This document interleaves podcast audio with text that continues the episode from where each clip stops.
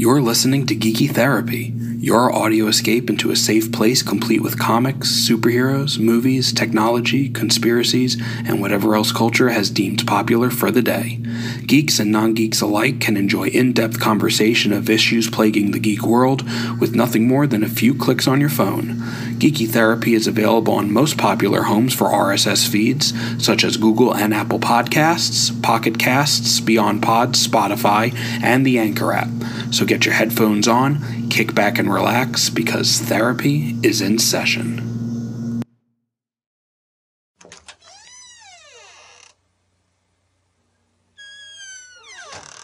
Good afternoon, sir. How can I help you today?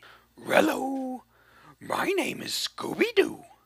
I have my first therapy appointment today. Okay, wonderful. Well, welcome. I'll have to ask you to fill out a little paperwork before the therapist can see you, for insurance purposes, of course. Here you are. Just fill in the top section, your medical history, and then the presenting problem, and just bring it back to me, okay, hon? Okay. Let's see. Rame. Rupert. Do. Okay. Resenting problem. Reparation anxiety. I miss Raggy. We did everything together. Wrought bad guys. Ran from monsters. Hid from monsters? Relibration snacks? Rad dessert? Rand second dessert? Rand third dessert? He was my best friend. But was I his best friend? No. I walk in on him and his girlfriend once, and suddenly it's time to get his own place. He rarely calls. It's like the last 20 years don't exist. Look, it sounds like a sad story, but maybe you should write it on the paper, because I've got my own shit to deal with, okay? I'm sorry. Rasshole.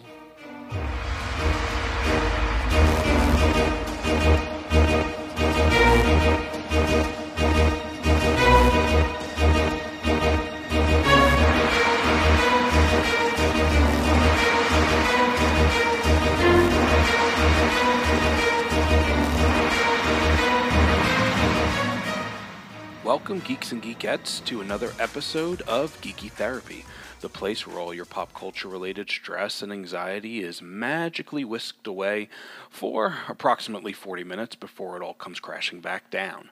As always, I am your friendly neighborhood therapist, and today I will be discussing a black spot in the pop culture world. It is a concept that was introduced sometime in the 1970s, I believe, and it went by the name retroactive continuity. Today, I think that we know it better as the retcon. Now, the retcon is a really interesting storytelling device because it walks a really fine line with the plot twist. And the way that I have always conceived the retcon is it is a plot twist that no one was ever planning for.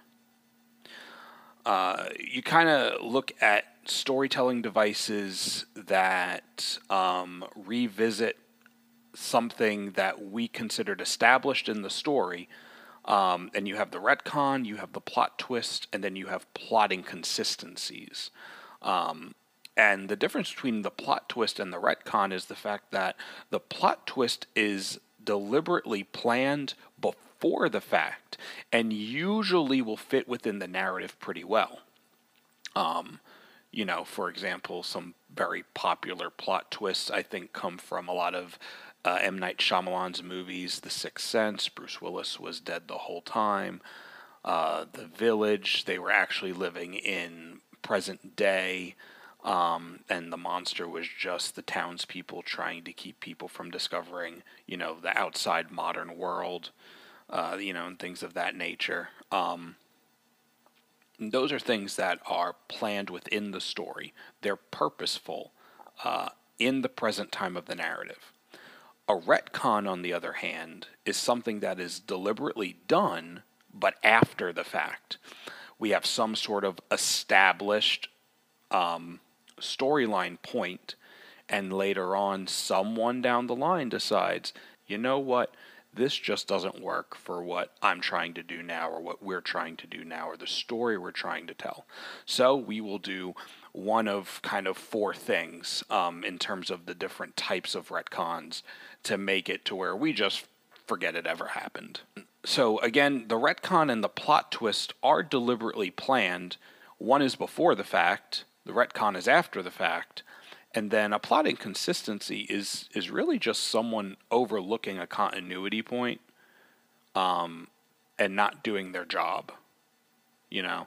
And those are the types of people that may need a different type of therapy than what I offer here after they get fired due to overlooking some sort of storyline point. I honestly have never really focused much on retcons. I hear about it a lot in pop culture. I know that there's a lot of retcons within the Star Wars movie universe. And then, of course, within comics, retcons are just, they run wild. And so, with that being said, it never affected me. I never really cared much.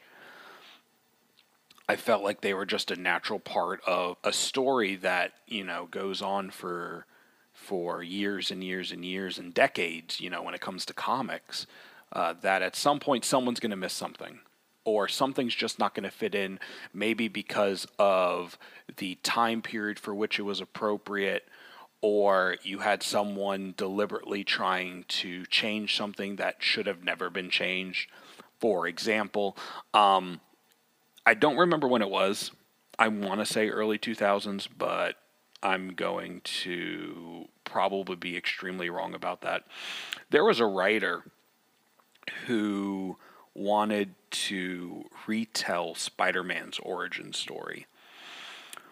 And if you don't know who Spider-Man is, just click stop and walk away.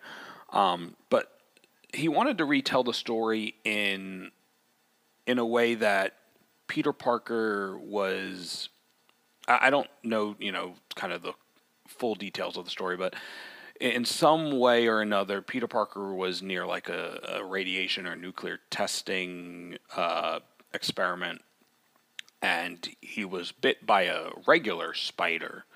And at a similar time, he was exposed to some form of radiation, and that's what turned him into Spider-Man. And now that I'm thinking about it, Spider-Man has a lot of retcons throughout his history.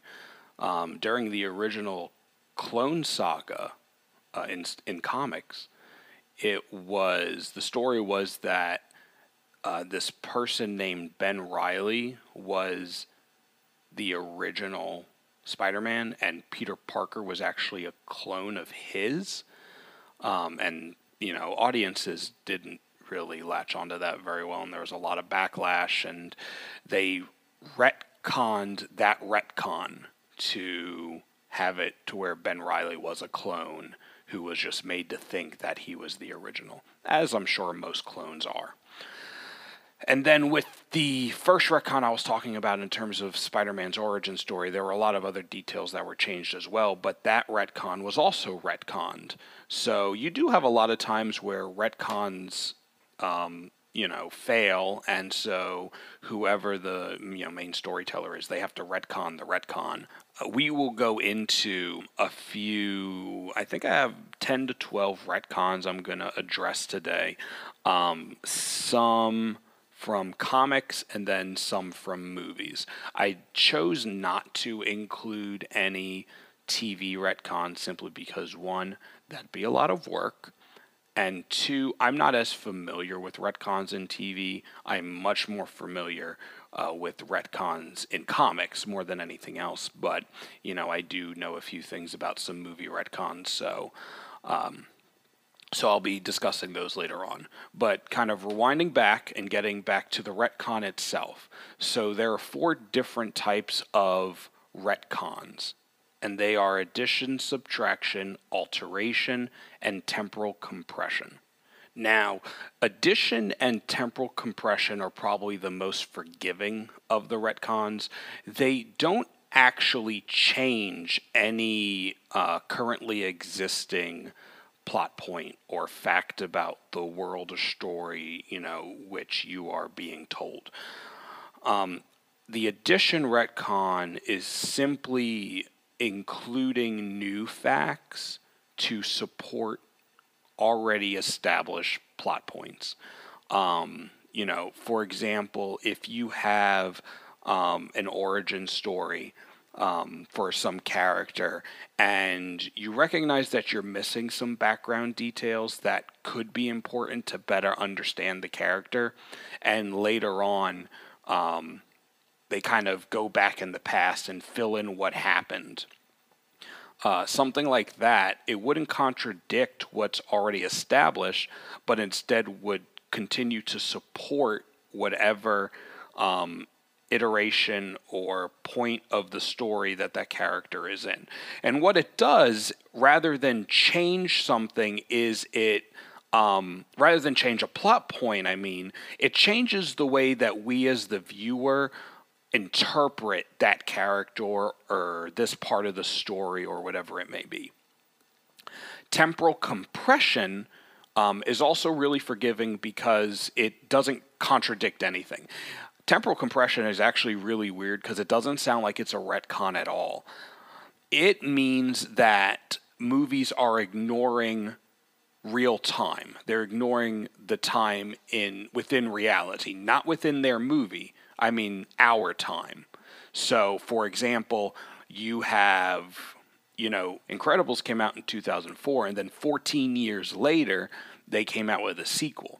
Well, within those movies, 14 years has not passed within the Incredibles story, while 14 years has passed in reality. So that is really what temporal compression means, and we see that all the time within movies because it better fits the story that we know from said movie or TV show or comic, rather than having to fast forward 14 years and miss, you know, that much time of character development and storyline progression. The retcons known as subtraction and alteration are probably the ones that people tend to complain about the most. Those are the ones, the type of retcons that do contradict, delete, ignore, say, screw off to some already established point of the story. So subtraction means that something in the past, something that was already established, is simply ignored. It's no longer carried on. I think that we see that in Deadpool. It completely ignores the first iteration of Deadpool that we saw on the screen in X-Men Origins Wolverine, you know, the one where his mouth was sewed shut and he had sword blades come out of his hands. So thank goodness for that. And now we have whatever the name of the newest Transformer that's coming out, not Transformer, sorry, Terminator movie that's coming out. And it's going to ignore Genesis and everything before it except for Terminator 1 and 2. So that is a subtraction retcon. It's just completely ignoring the events of those movies. The alteration retcon, I think, is the one that throws people for a loop the most. This is the something is added or a plot point is brought up that completely contradicts something that happened before or was never established and, most importantly, never planned to be. I think something that's so interesting about retcons, in particular as opposed to plot twists, is you don't really know something's a retcon until someone tells you it's a retcon. Because we, as the general audience, as the viewer, as the consumer of these stories, we don't know when something's planned or not. We don't know that 15 years later, they had this big plot twist planned, and it shocks us. Until someone says, oh yeah, it was never meant to be that way, then that's the only time that we know, oh, so that's a retcon.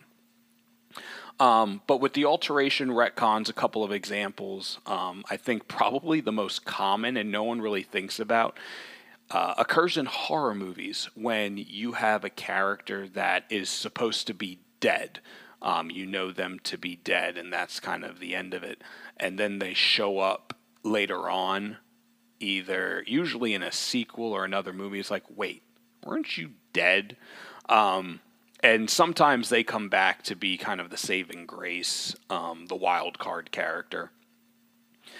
I think more popularly in Iron Man 2, I know this is a big one that a lot of people know about. In Iron Man 2, there's a small child that wears an Iron Man mask that is saved by Tony Stark. And later on, once Spider-Man Homecoming was coming out, Marvel kind of, I don't remember who it was at Marvel, it's probably Feige, stated that that was actually a young Peter Parker. And that was his introduction to the MCU. That was never planned. That was never supposed to be Peter Parker. Marvel didn't have the rights to Spider-Man. Well, didn't share the rights to Spider-Man at that time. They could have never planned for that. So that is another retcon. And that one won't draw a lot of slack because it's not like that child had any particular importance to the story before. But, you know, I think there are people who just really dislike change and dislike having to reconfigure the way they think about certain stories. So, again, as I mentioned, I have never been one to really think about retcons, never cared about retcons, until a retcon finally happened to a character that I care about. So this year, Marvel decided to retcon the origin of my favorite character. So I'm a huge X-Men fan. That's my, you know, my number one world in regards to comics and superheroes and things of that nature. And my favorite character for 10 plus years has always been X-23. And since she debuted in 2003 on the X-Men Evolution cartoon, she was a clone of Wolverine. In her origin story in the comic books, throughout her time on X-Force, just all the way up into Logan the movie, she was a clone of Wolverine. And so, spoiler alert for any of you who are currently reading comics, particularly the Hunt for Wolverine. In Hunt for Wolverine, Adamantium Agenda number 4, it is revealed that X-23, Laura Kinney, is not actually a clone of Wolverine, but she is biologically his daughter. And she is just a regular human born of egg and sperm, not produced through the splicing of Wolverine's DNA. Now, that happened about a month ago, so I've had a lot of time to deal with it and kind of wrap my head around whether I care about this retcon or not. And I actually think that I prefer it. I think it adds to who X-23 is as a character. So Marvel did this big retcon with her origin, and that's what got me thinking about retcons. So let's go ahead and dive into some of the retcons that I have, one, either known, or two, kind of educated myself on. I have three good comic retcons. Not including the X-23 one, which I think I'm deeming as good. The first one is that at some point in Batman's comic book origin, it was noted that Batman's parents' murderer was discovered, and he was a criminal named Joe Chill, and I think the purpose of it maybe was to allow Batman to have some sense of closure in regards to that pivotal moment in his history.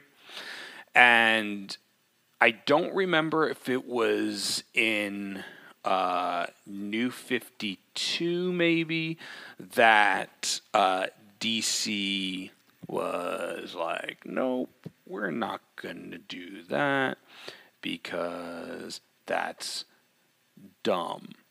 And the reason is because Batman's entire identity as Batman, the whole purpose of it, not only evolves from the fact that his parents are murdered, but two, that it remains an unsolved crime. And that, you know, Batman is continuing to fight against the injustice, not just of his parents' murder in itself, but the fact that it remains unsolved. And so when they kind of went back on that, I don't think it made a lot of sense for Batman's story. So now, in present day, Batman's parents' murder is a mystery once again. To continue on with Batman, so as I was doing my research, I discovered that Batman has a lot of retcons throughout his history, and he actually has some of the better ones, particularly related to the character of Batman. I will be discussing some shitty retcons that come from Batman's universe, particularly related to Mr. Freeze. When Alfred Pennyworth, Bruce Wayne's butler, was originally introduced, he was employed by Bruce once Bruce was already an adult. And if that storyline had been maintained, I think we would lose a lot of the humanity of Bruce Wayne, because I think if you know almost anything about Batman, you know, we have the saying that Batman is the true identity and Bruce Wayne is the mask. Because with his parents' murder and then his vendetta against crime in Gotham, Bruce would probably just stay Batman. He would probably even just kill off Bruce Wayne just so he could be Batman, without any regard to his life as a regular citizen of Gotham. No relationships, no interpersonal closeness, not running Wayne Enterprise. You know, Alfred as a father figure, I believe, is the anchor to Bruce's humanity.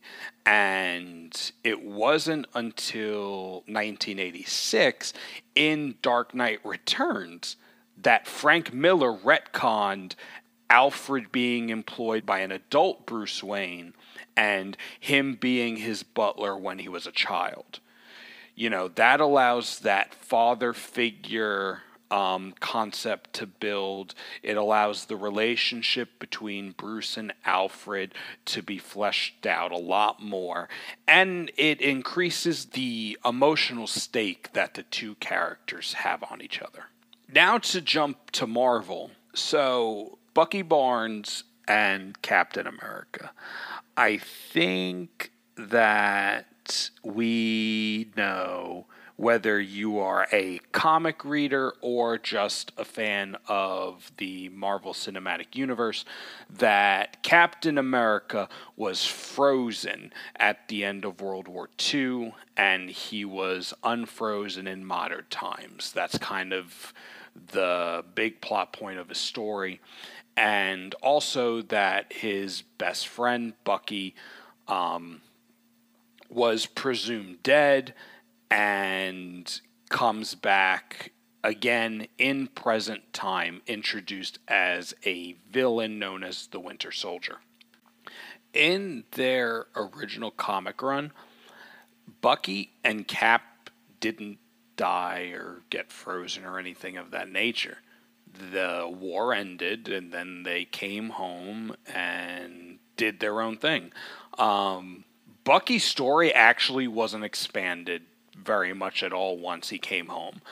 Steve Rogers, once the war ended, became a teacher and would still fight crime as Captain America, just nothing really big, no great villains or anything along those lines.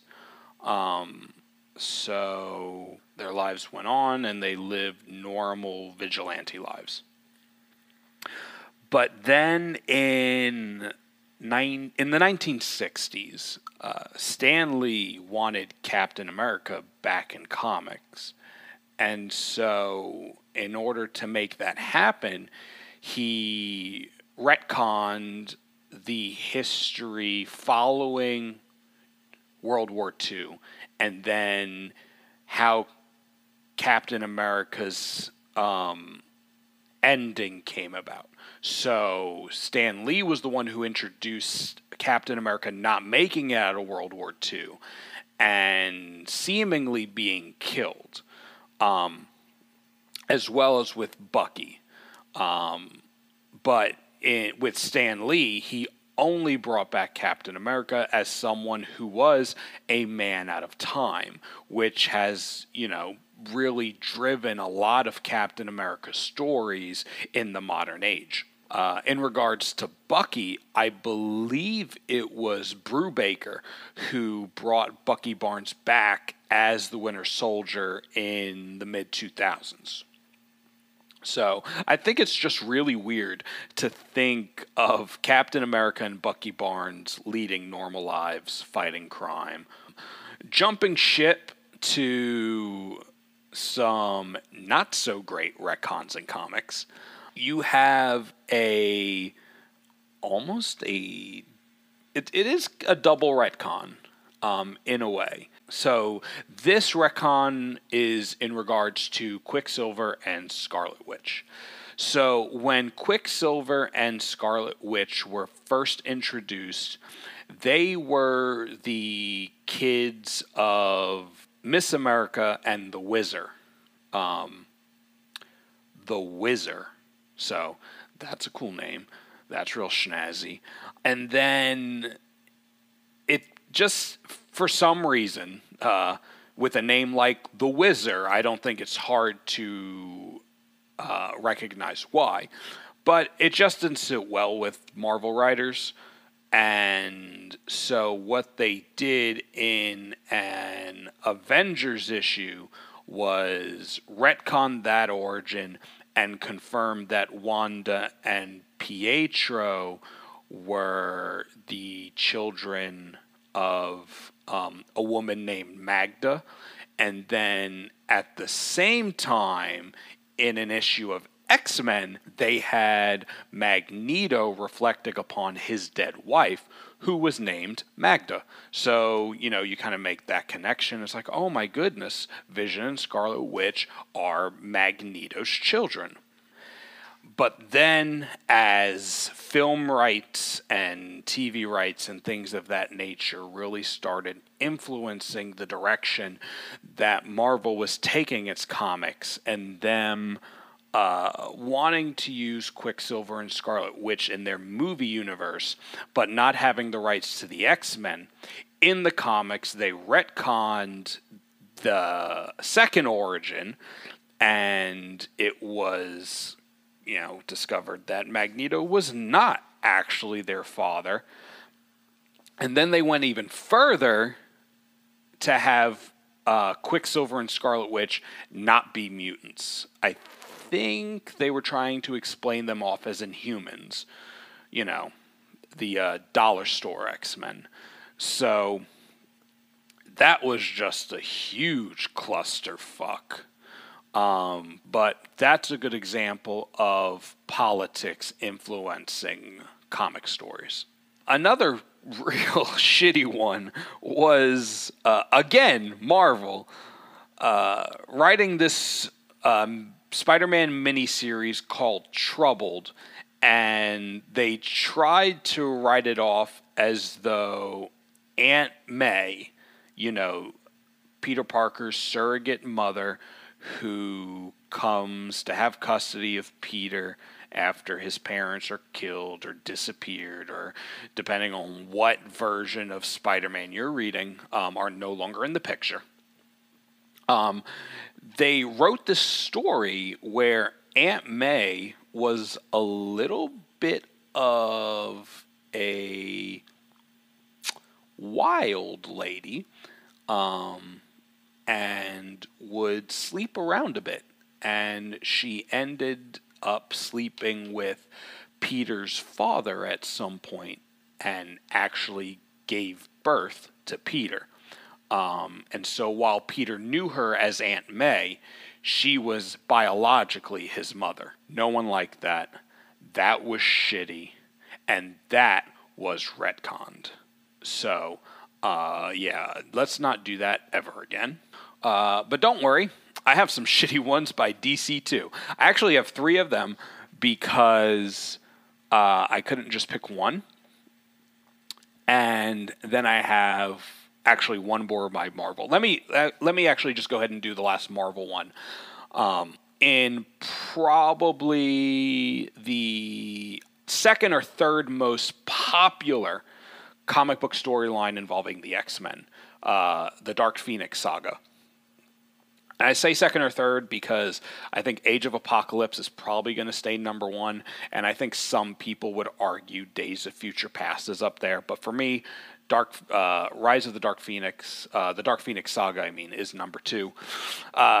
So you have this epic tale of character development with Jean Grey, in which she taps into this immense power from this cosmic entity known as the Phoenix Force. And from experiencing this immeasurable power and then slowly descending into madness after becoming corrupted by the Hellfire Club to become the Dark Phoenix. And you have this internal battle within the Dark Phoenix with Jean Grey not wanting to be this entity because of the damage that she causes and the pain and suffering that she causes. She chooses to end her life so that she would never become Dark Phoenix again. And it really is a very intimate story. And Marvel just couldn't keep it that way. Which is probably an ode to, or an homage to, the biggest retcon type in all of comics, and that is the comic book death. Almost all of them are retconned, albeit for maybe 1 or 2. And so you have the Phoenix kill herself, and then later on you discover, nah, Jean didn't actually die. Jean Grey was actually in a cocoon of psychic energy beneath the Hudson Bay. And the entity that was extinguished was the Phoenix Force, the physical embodiment of the Phoenix Force, and it just took the form of Jean Grey. So that allowed, you know, Jean Grey to kind of come back later in the series. And it's not that it was a bad retcon. I put it under kind of the shit list because of how beautiful the story was, and it kind of was a slap in the face to the Dark Phoenix saga story. But moving into DC.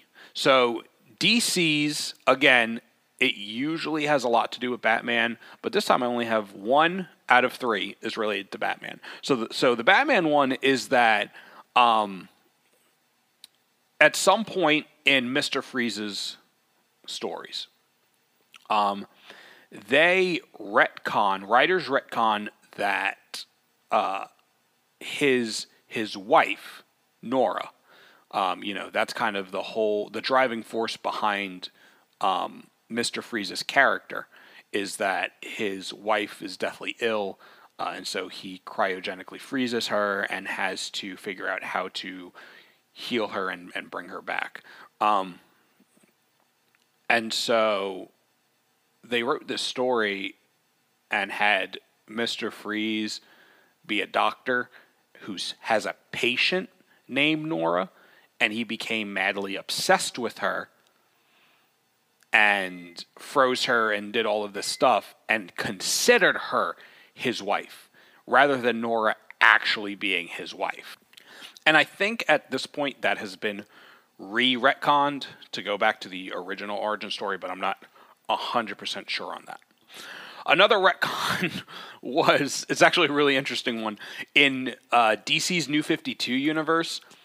You know, the Amazons and Wonder Woman are usually personified as strong and virtuous and noble and better than us. But in New 52, they had the Amazons raping human men to have their babies so that their race could continue. I don't think rape sells very well, so it's probably another reason why the New 52 did not last very long. New 52 also, to go to another point, New 52 also retconned itself. So the whole New 52 storylines, New 52 was retconned itself by being identified as an experiment by Watchmen character Dr. Manhattan. That's one way to let the fans know that they heard how crappy their comic writing was. So now I'm going to move into the movie retcons, and I'm not going to spend too much time talking about them. I was much more interested in the comic retcons, primarily because comics are stories that have survived decades, you know, and so I always think it's interesting what changes are made and what things have to be done from a plot point standpoint in order to continue some of these stories. Whereas movie retcons, you know, it's normally done within a smaller amount of time. So I'm not going to spend too much time on them. But first, I'm going to start with talking about Spider-Man a little bit more. Just real quick, in the often forgotten Spider-Man 3 from Sam Raimi's Spider-Man trilogy, with emo Peter Parker and crappy Venom, I think the shining star in that movie is actually Sandman. They really told a really good heartfelt story in that. But they retconned Spider-Man's origin story in that movie by having Flint Marko, Sandman, being the one who killed Uncle Ben and having it be an accident. So I think that's the way they wanted to introduce Sandman into the movie universe and establish him as a sympathetic character.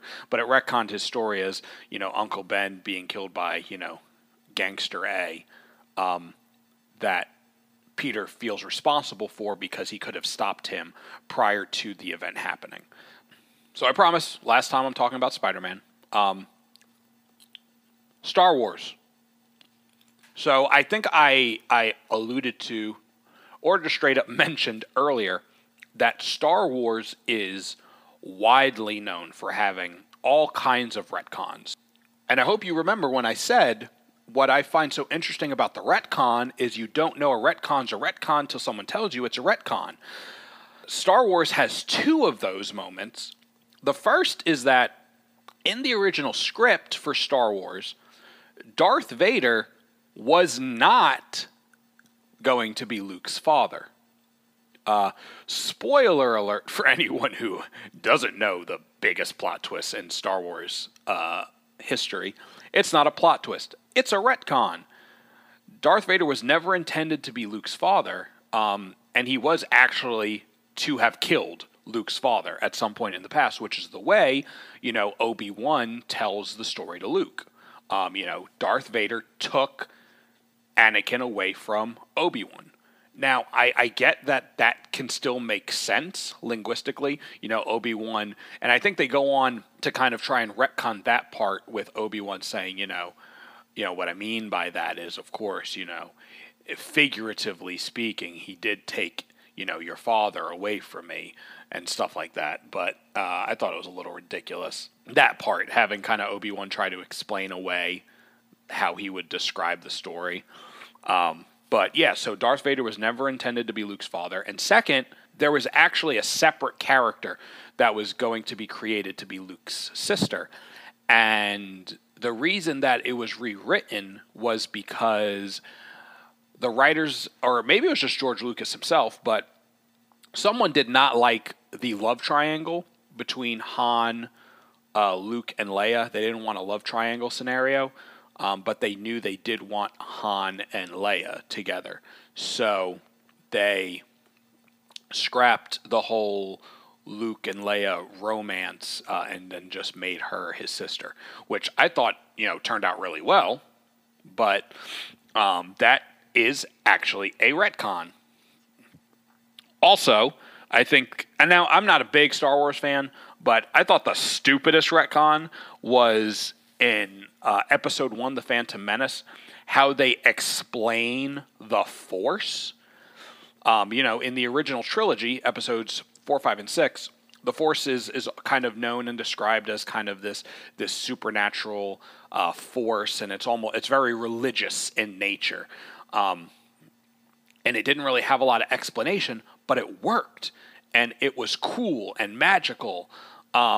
And then in The Phantom Menace, they had to give it some sort of biological explanation that, you know, someone's connection to the Force is determined by these microorganisms and how many they have of them in their bloodstream called midichlorians and a bunch of hoopla. That was just stupid. Why the hell would you do that?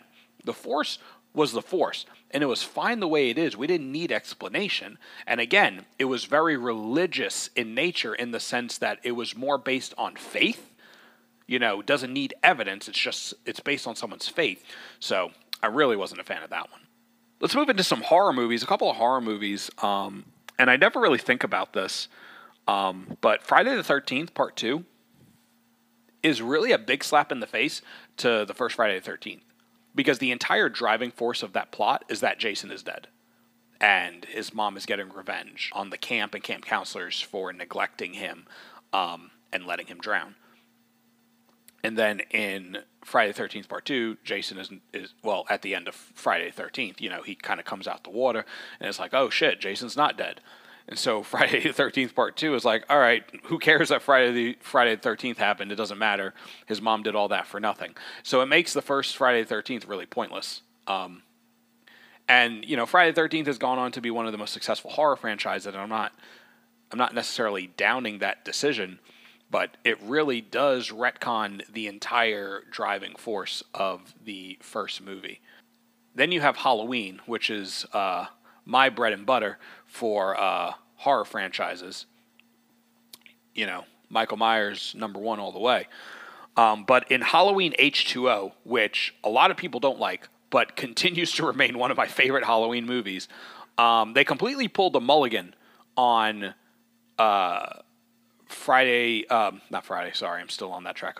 Halloween 4, 5, I think it's 4 and 5. and then maybe even 6. I don't remember when H2O is... I think H2O is 6, because I think Resurrection is 7.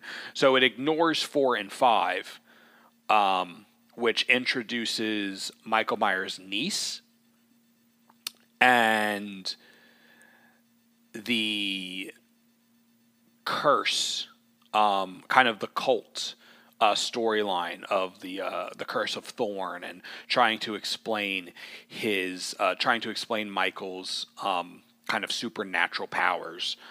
No, it was 4, 5, and 6. Yeah, 4, 5, and 6, because H2O is 7, and then Resurrection was 8. That's right. So it explains away 4, 5, and 6. It completely just disregards it all. There is no niece anymore. Michael Myers is not supernatural. He's just really perseverant and very clever at faking his death. So I'm not complaining about that. As much as I enjoyed kind of the introduction of Michael's niece, the cult thing was really weird, and I wasn't a big proponent for the Curse of Thorn. And then also having his niece kind of becoming him, you know, having her kind of take on the curse in a way and becoming a murderer herself. I just didn't feel like that was really good storytelling. I thought it was a really cheap way of continuing the legacy. So that one I'm actually a fan of. And then lastly, I haven't watched Creed yet. You know, I know, poo-poo on me. I was a huge Rocky fan, but I haven't watched Creed yet. But as I was reading about it, they retconned the character of Apollo. You know, in the Rocky movies, you know, I think the Rocky movies in general, you know, they were kept very simple, very basic. It was an underdog story. They didn't really pollute it with a lot of side stories or interpersonal drama outside of anything directly related to Rocky. And so Apollo, for me, was always personified as being, you know, good-hearted, being patriotic, you know, things of that nature. Qualities that are generally deemed positive. And then with Creed and the character of Creed, they're kind of saying, you know, hey, Apollo had an affair and has an illegitimate son. And I think that kind of really goes back on what we knew about Apollo Creed from the Rocky movies. And then second, you know, at the end of Rocky 4, you get kind of the unofficial rematch between Rocky and Creed, and you know it ends on that still frame of Rocky and Creed kind of punching each other, and you never really know who wins, and then you find out Apollo won, and which is why he agreed to fight Ivan Drago, which is of course you know what ends up ending his life. Because he beat Rocky, so he figured he was the best chance to beat Drago. Which they didn't even explain that in Rocky 5. I mean, Rocky 3. I'm sorry. I got my Rockies mixed up. All this stuff, it was at the end of Rocky 3, because Rocky 4 was the Ivan Drago fight. So, but that's what I meant. You guys know what I meant. You guys know better than I do. But yeah, so in Rocky 3 was when all the stuff, you know, they're saying kind of with Creed happened. And then, you know, in Rocky 4, they kind of, they never explained why Apollo agreed to fight Drago. You know, because we're thinking, oh, Rocky's the best chance to fight him. But then in Creed, they kind of go back and say, well, actually, well, it was Apollo who won that fight. And so that's why he fought Ivan Drago. I don't know. That got really confusing, and I thought that they did, like, way too much. Again, I haven't watched Creed. I heard it's a good movie, and I'm sure if I watched it, I would very much enjoy it. But in terms of the storytelling, I think they strayed a lot from kind of the basic, simplistic underdog story that I think made Rocky so successful. Minus, of course, the soundtrack, because Eye of the Tiger can get anyone pumped up. So yeah, that's it about retcons. Again, it's not a concept I really think very much about, but it is very prevalent and very controversial in the world of pop culture.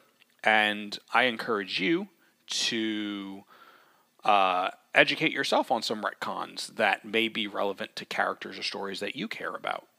And so that's all the time we have for today's Geeky Therapy session.